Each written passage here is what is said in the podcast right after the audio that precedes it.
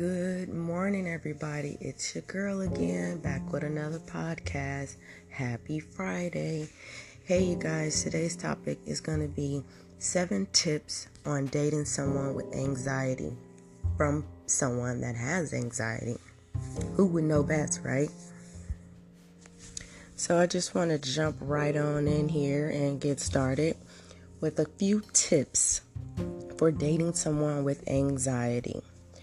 As you all may know, if you do suffer from anxiety, sometimes dating someone that does not have anxiety to me kind of puts a damper on the relationship when they don't understand what it is exactly that you deal with daily. It's nothing ever personal towards that person, it's just your illness. So, what I've decided to do today is read you a few passages that um, I've come across that's been very interesting to me about dating someone with anxiety. Do I find it to be true? I would have to say yes, because I am currently dating someone that does not suffer from anxiety. So, I kind of, you know, get it and understand what it is to date someone that does not share the same illness. So it basically says when you love someone who has anxiety, sometimes it's hard to know what to do when that person um, is in an anxiety clutch. Especially at the beginning of the relationship when you are just learning the ins and outs of each other. An anxiety disorder might feel like a foreign concept. However, some concerns um, that people have asked who suffer from anxiety. Um, they the the few tips that they've given us um, were number one, understand if they need their space. When we say need their space, it's not personal towards you. It's not I don't want you around or I don't love you, I don't care for you. It's simply when in situations is given overwhelming. Someone with anxiety might need their own space. If they head out of a social situation early or need some time away from you, try to understand they just may need to recharge. Meaning that um, the space that they're in, um, there could be too many people there. Um, it could be any situation. I mean, you never know until you're in that situation what exactly that means. And sometimes it's just, you know, it just means that they need to be alone. Sometimes the world is just too much. Alone time is necessary just to think. It's not always you, and most of the time it's probably not. It's not the person you're dating, it's actually you, the person that suffers from anxiety. Chances are a person with anxiety has had anxiety way longer than before you came along. So, again, it's nothing personal. For various reasons, um, they could have suffered from anxiety, a loss of a loved one, a tragic accident, um, just life period you know it, it, it it's a lot of situations that could come about that can trigger and cause anxiety and depression. So with that being said you know we like to make it clear to do not take our anxiety personally. Anxiety and depression causes negative and irrational thinking which means that what you may think as normal we think way above that and take it to the extreme. It's just our thought pattern. Again, it's nothing personal. So if I'm sad, moody, angry, or tearful, it's my illness, it's not me. So it's not directly to you. So again, please don't take it personal. Tip number three don't be afraid to ask questions. Meaning, everybody's anxiety is not the same, and there's all types of uh, different anxieties. So, if you're unfamiliar with anxiety, or even if you know a bit about it, don't be afraid to ask questions. We want you to ask questions because when when you're asking questions, we really feel that you're involved, you're concerned, and you actually want to help, you know, with the experience that we're going through.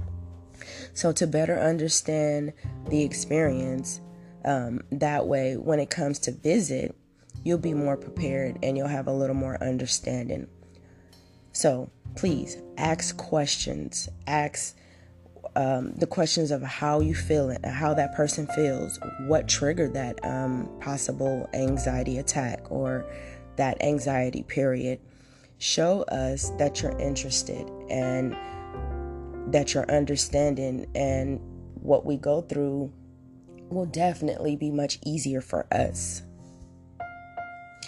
Tip four is very important. Um, I've known it to be very important for myself, especially if I'm in a situation where I'm having a panic attack and that person that kind of triggered that panic attack is still around. The best thing is for everybody around you to remain calm during the, that moment. Meaning, um, if there's someone that's trying to help you calm down and you know get your panic attack under control that person needs to be as calm as possible. They cannot be panicking themselves. They cannot get angry because you cannot calm down. They basically have to understand what it means for you to go through what you're going through if i'm feeling anxious i need to stay calm I know it's probably difficult since I'm clearly struggling, and I know you're probably worried. But if you can stay relaxed, it'll help bring me back to reality and make me realize that I am not in danger. That is so, so important, you guys, because for our mental state, we feel that, you know, in that moment, we're alone and we're in danger and anything could happen at that time because we have no control over ourselves. So if you are the other person on the other end that's helping someone out during anxiety, please stay calm. Tip number five just be patient. Be patient with the person that you're dating that suffers from anxiety.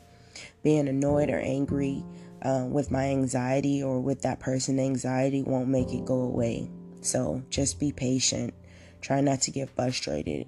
If you don't understand or if you can't understand what it is that we suffer from, ask questions, get involved, understand.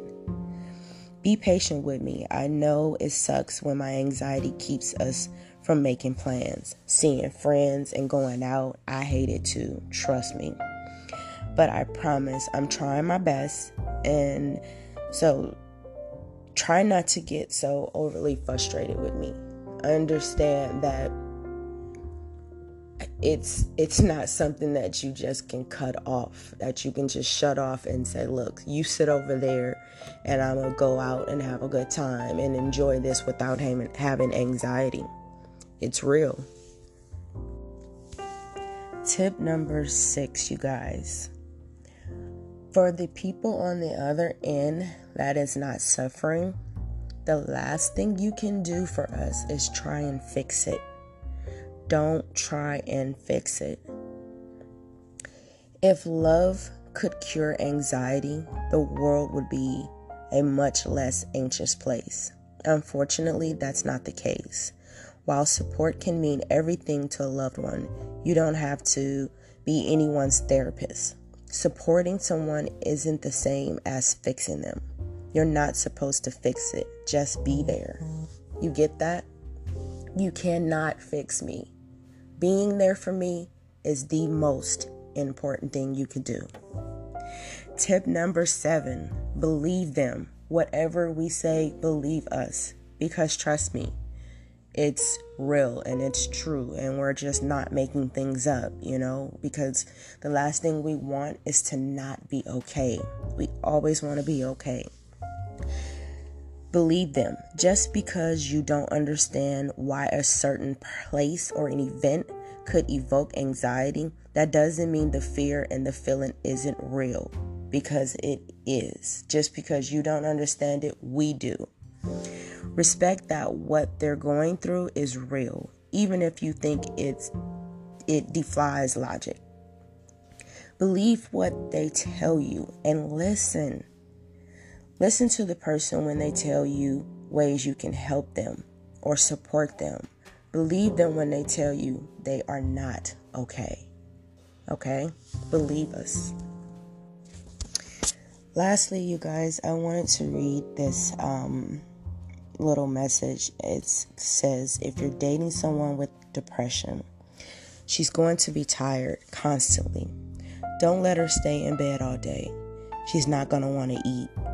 Make her food anyway. She's going to want to cancel plans just to go home and watch Netflix. Take her out dancing anyway. She will look like she's not in the mood to be silly. Try to make her laugh anyway. She's going to want to cover, she's going to want to cry over spilled coffee. Don't make it seem like it's not a big deal or that she's being dramatic.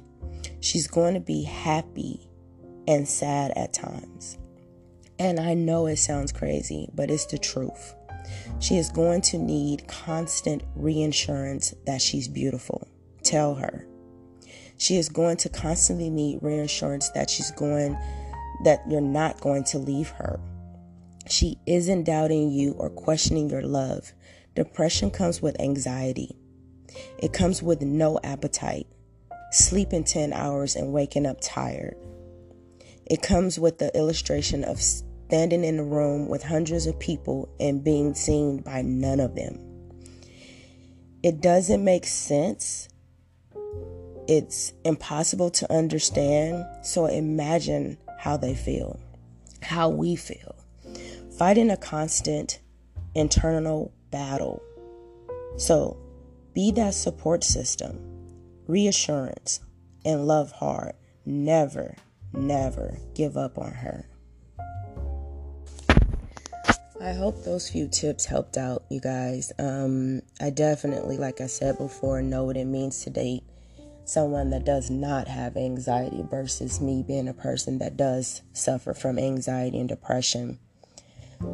My next segment on dating um, someone without anxiety or dating someone with anxiety um, will definitely um, be about if your anxiety um, won't ruin your relationship with the right person. That's my next segment. Your anxiety won't ruin your relationship with the right person. Because people that don't suffer but want to understand what it means to have anxiety, they'll patiently patiently um, help you and patiently want to be that support system for you. So if you don't have that support system, you need it. Again, I want to thank you guys always for listening and tuning in. Next week, we'll definitely talk about your anxiety won't ruin a relationship with the right person. So stay tuned. Thank you so much for listening. God bless. Have a happy Friday. Be safe. Stay home Thank each and every doctor that you see daily nurses, doctors, firefighters, truckers, Walmart workers, restaurant workers. Thank them because it's because of them that we're still thriving. God bless. Have a good day.